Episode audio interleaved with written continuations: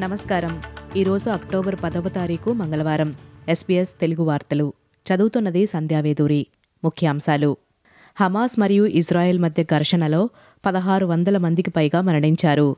ఈ ఘర్షణలో గాజాలో ఆరు వందల ఎనభై ఏడు మంది మరణించారని మూడు వేల మందికి పైగా గాయపడ్డారని పాలస్తీనా ఆరోగ్య అధికారులు తెలిపారు.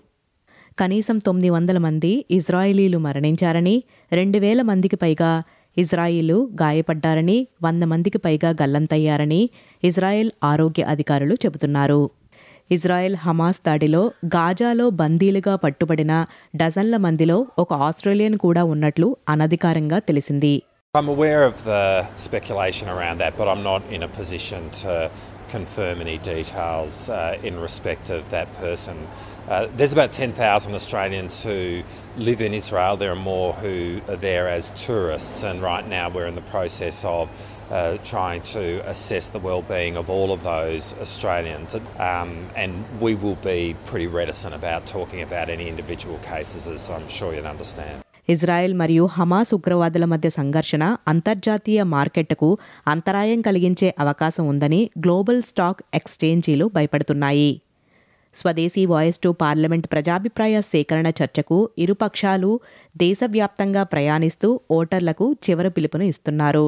ఉద్రిక్తతలు పెరుగుతుండటంతో పోలింగ్ కేంద్రాల వద్ద జాగ్రత్తగా మసులుకోవాలని ఎన్నికల సంఘం ఓటర్లను కోరింది.